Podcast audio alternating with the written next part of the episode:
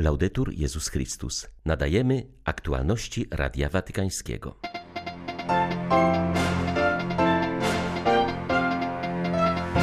Papież Franciszek kolejny raz wezwał do modlitwy o pokój na Ukrainie. Przypomniał, że z tego kraju napływają bardzo niepokojące wieści.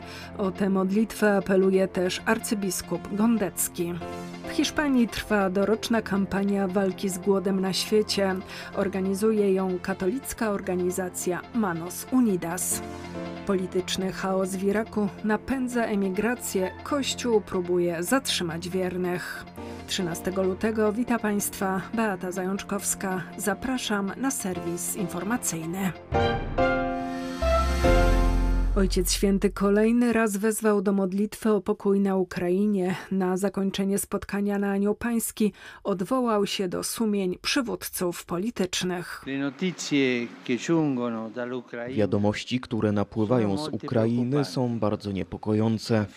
Zawierzam wstawiennictwu Matki Bożej w sumieniach odpowiedzialnych polityków wszelkie wysiłki na rzecz pokoju. Módlmy się w milczeniu. O modlitwę w intencji pokoju na Ukrainie zaapelował też arcybiskup Stanisław Gondecki. Przewodniczący Konferencji Episkopatu Polski zwrócił się do księży w całym kraju z prośbą o przeprowadzenie modlitwy w tej intencji i odśpiewanie suplikacji podczas mszy świętych. Najserdeczniej upraszam wszystkich księży w całej Polsce za pośrednictwem księży biskupów o modlitwę w intencji pokoju na Ukrainie. Proszę o to, żeby w niedzielę, ale także w dni powszednie odśpiewać suplikacje i modlić się w tej intencji, która jest bardzo bliska, myślę, sercu Polaków i jednocześnie jest niezmiernie potrzebna ze względu na bardzo napięty czas, w jakim w tej chwili żyjemy. O tym, co znaczy być prawdziwym uczniem Jezusa, mówił papież w rozważaniu na Anioł Pański. Ojciec Święty podkreślił, że tożsamość ucznia określają błogosławieństwa. Wskazał, że często być może słuchamy Jezusa, ale nie idziemy za nim, ponieważ jesteśmy zbytnio przywiązani do własnych idei i pewników. To nie Bóg ma wejść w naszą logikę, ale my w jego, podkreślił papież, przypominając, że błogosławieni jesteście ubodzy, jest podstawą podstawą wszystkich pozostałych błogosławieństw. To ubóstwo jest również postawą w odniesieniu do sensu życia.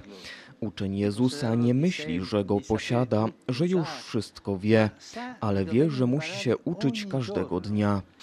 Piękny przykład znajdujemy w Ewangelii poprzedniej niedzieli. Szymon Piotr, wytrawny rybak, przyjmuje zaproszenie Jezusa, by zarzucić sieci o nietypowej porze, a potem, pełen zdumienia z powodu niezwykłego połowu, zostawia łódź i cały swój dobytek, by pójść za Panem. W ten sposób staje się uczniem uczniem. Z drugiej strony ten, kto jest zbyt przywiązany do swoich własnych idei i pewników, z trudem idzie naprawdę za Jezusem. I tak popada w smutek, bo rachunki się nie zgadzają, bo rzeczywistość wymyka się jego schematom myślowym i odczuwa niedosyt. Uczeń natomiast umie pokornie szukać Boga każdego dnia, a to pozwala mu zagłębiać się w rzeczywistość, pojmując jej bogactwo i złożoność. Franciszek podkreślił, że uczeń akceptuje paradoks błogosławieństw, które wytyczają drogę do szczęścia. Choć świat uczy, że szczęście to bogactwo i uznanie innych, Jezus przypomina, iż szczęśliwymi są ubodzy, którym brakuje wielu rzeczy i to uznają. Jezus ogłasza, że sukces doczesny jest porażką, ponieważ opiera się na egoizmie, który unosi się pychą, a potem pozostawia serce puste. W obliczu paradoksu błogosławieństw uczeń godzi się na kryzys. Będąc świadomym, że to nie Bóg musi wejść w naszą logikę, lecz my w Jego. Wymaga to drogi, niekiedy żmudnej, ale zawsze połączonej z radością. Pamiętajmy, że pierwsze słowo Jezusa brzmi błogosławieni. To jest synonim bycia uczniem Jezusa. Pan, wyzwalając nas z niewoli egocentryzmu, roztapia naszą zatwardziałość i ujawnia nam prawdziwe szczęście, które często znajduje się tam, gdzie sobie tego nie wyobrażamy.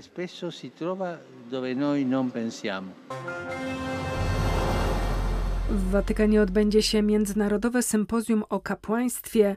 Obrady otworzy 17 lutego papież Franciszek. Ponad 500 biskupów, księży, osób zakonnych i świeckich przez trzy dni będzie zastanawiało się nad znaczeniem powszechnego kapłaństwa wszystkich ochrzczonych, a także rolą celibatu i udziałem kobiet w Kościele, mówi kardynał Mark Welle, prefekt Kongregacji do Spraw Biskupów. Wymiar celibatu również będzie przedmiotem szczegółowych analiz różnych prelegentów, nie tylko jako odpowiedź na obecne wyzwania, których mamy, jak wiemy, bardzo dużo. Jednym z poważniejszych jest kwestionowanie zasadności celibatu w kontekście nadużyć seksualnych wśród duchowieństwa. Myślę, że należy się do tego ustosunkować, ale na pewno jest to temat wykraczający poza ramy tego sympozjum.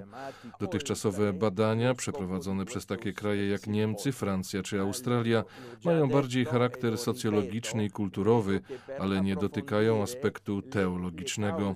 Tymczasem obecne sympozjum ma za zadanie przemyślenie komunii powołań i przywrócenie pewnego entuzjazmu dla wiary i misji Kościoła.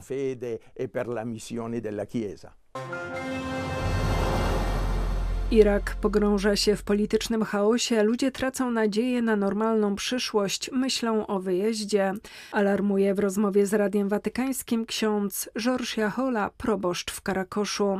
Podkreśla on, że Kościół robi co może, aby zachęcić chrześcijan do pozostania w Iraku, do odbudowy swych domów. Będzie to jednak trudne, jeśli w kraju zabraknie stabilizacji politycznej i gospodarczej. Choć minęły już niemal cztery miesiące od wyborów, parlament do tej pory nie zdołał wyłonić premiera i utworzyć rządu. Taki stan odbiera ludziom nadzieję, podkreśla iracki kapłan. Z politycznego punktu widzenia, jeżeli rząd tego kraju pozostanie pod kontrolą wspieranych przez zagranicę partii religijnych, nadal będzie panowała niestabilność, ponieważ zabraknie suwerenności narodu. Obywatele są reprezentowani przez parlament i rząd. Trzeba mieć pewną autonomię decyzji, zwłaszcza w dziedzinie wojskowości, ponieważ są kraje, które pośrednio kontrolują nasze terytorium.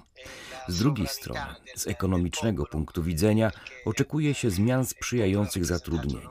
Młodzi absolwenci wyższych uczelni nie mogą znaleźć pracy. Nie wiedzą więc, jak przeżyć i budować przyszłość w tym kraju. Jeśli tak dalej pójdzie, wielu ludzi będzie próbowało, zwłaszcza my, chrześcijanie, opuścić Irak na dobre lub, albo to jest mniej prawdopodobne, przenieść się w inne miejsce w kraju, na przykład do Kurdystanu lub innych regionów. Tak więc niestabilność wiąże się z dwoma warunkami, dwiema sytuacjami polityczną, ale także gospodarczą.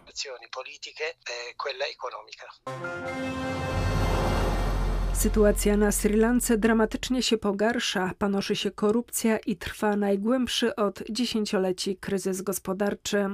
Chrześcijańscy i buddyjscy zwierzchnicy obwiniają polityków za panującą sytuację. Problemy Sri Lanki tkwią w narastającym zadłużeniu kraju. Utrudniony jest import i produkcja. Mieszkańcy mają problem z zaopatrzeniem się w artykuły pierwszej potrzeby. Galopująca inflacja wzrosła w grudniu do ponad 12%, a łączne straty w ciągu ostatnich dwóch lat szacowane są na 14 miliardów dolarów. Jednym z przywódców religijnych, którzy nie wahają się wskazać przyczyn takiego stanu, jest kardynał Malcolm Ranjit. Potępia on nieudolność i nieuczciwość rządzących, które wpędzają ludzi w ubóstwo i nowe formy niewolnictwa. Działania polityków prowadzą do szerzenia ducha głębokiego podziału i nieufności. Manipulują oni prawem dla własnych interesów. Korupcja ciągle rośnie. Ludzie coraz bardziej czują, że niepodległość okazała się nic nieznaczącym słowem, powiedział w piątek arcybiskup Colombo. Jak zaznaczył, nadal ma nadzieję na zmiany w ojczyźnie. W Wielkiej Brytanii trwają przygotowania do procesu, którego celem jest obrona praw lekarzy do ratowania ludzkiego życia. Chodzi o podważenie zakazu pomocy kobietom, które będąc w trakcie procedury farmakologicznej aborcji chcą się z niej wycofać i wstrzymać proces zabójstwa dziecka. Dr Dermot Kearney, były prezes Katolickiego Stowarzyszenia Lekarzy, został zmuszony do rezygnacji z praktyki ratowania życia nienarodzonych. Kobietom, które zgłosiły się do niego po pomoc, przepisywał naturalny hormon progesteron, podtrzymujący ciążę. Praktyka spotkała się ze sprzeciwem Naczelnej Izby Lekarskiej, która uzyskała sądowy zakaz leczenia, znanego jako odwrócenie pigułki aborcyjnej. W Wielkiej Brytanii kobiety będące poniżej 10 tygodnia ciąży mogą otrzymać tabletki poronne zamawiając je przez telefon, często u kogoś, kto nawet nie jest lekarzem. Jedna z kobiet opisała ten proces jako łatwiejszy niż zamawianie jedzenia na wynos. Każdej innej dziedzinie medycyny leczenie zostałoby przerwane w przypadku wycofania zgody pacjenta, zauważa dyrektor Chrześcijańskiego Centrum Prawnego Andrea Williams. Jednak w tej sprawie kluczową rolę odgrywa ideologia fałszywego przekonania o tzw. Tak prawie człowieka do aborcji oraz żywotne interesy jej dostawców. Dr Kearney powiedział, że w trudzie tej walki oparcie daje mu jego katolicka wiara. Dla Radia Watykańskiego Elżbieta Sobolewska-Farbotko, Radio Bobola, Londyn. O ponad 500 milionów zwiększyła się liczba osób, które cierpią głód z powodu nierówności i pandemii. Pod hasłem Nasza obojętność skazuje ich na zapomnienie. W Hiszpanii trwa doroczna kampania przeciwko głodowi. Już po raz 63 zorganizowała ją ciesząca się wciąż dużym prestiżem katolicka organizacja pozarządowa Manos Unidas. Manos Unidas apeluje o przezwyciężenie obojętności i głęboką refleksję w sytuacji, kiedy ponad 800 milionów ludzi na świecie cierpi głód. Jest to prawdziwa klęska ludzkości, mówi Clara Pardo, przewodnicząca Manos Unidas. Panująca pandemia jeszcze bardziej pogłębiła nierówność między krajami bogatymi i biednymi. Ponad 500 milionów osób więcej skazanych jest na głód i ubóstwo. To tyle, co mieszkańcy Unii Europejskiej. Nierówność jest dzisiaj największym zagrożeniem dla ludzkości, a obojętność i brak działania są jej najlepszymi sojusznikami, podkreśla Clara Pardo.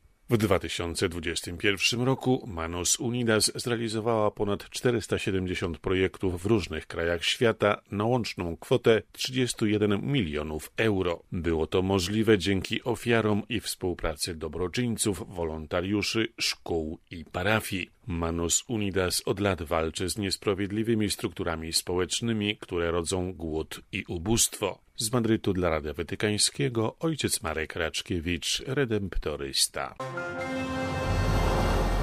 Czas karnawału sprzyja organizowaniu imprez dobroczynnych. Przekonali się o tym uczestnicy balu charytatywnego, który amerykańska Polonia zorganizowała na przedmieściach Chicago. Blisko 300 osób wypełniło w sobotni wieczór rezydencję Belvedere w El Grove Village. Przybyli na zaproszenie wspólnoty małżeństw katolickich. Ela Szeszko. Całkowity dochód z naszego balu jest przeznaczony na finansowanie letnich rekolekcji, które organizujemy w okresie wakacji w ośrodku Kemvista w Wisconsin. Rekolekcje dla rodzin są potrzebne, gdyż Jak jest dużo Boga w życiu małżeństw, ksiądz Marek Janowski, opiekun wspólnoty. Dobra relacja z Panem Bogiem to są także i dobre relacje między małżonkami i w rodzinie. Smaczne dania, w kuluarach loteria i cicha aukcja, a przede wszystkim, jak na bal przystało, sporo dobrej muzyki i roztańczony parkiet. Grzegorz Szeszko.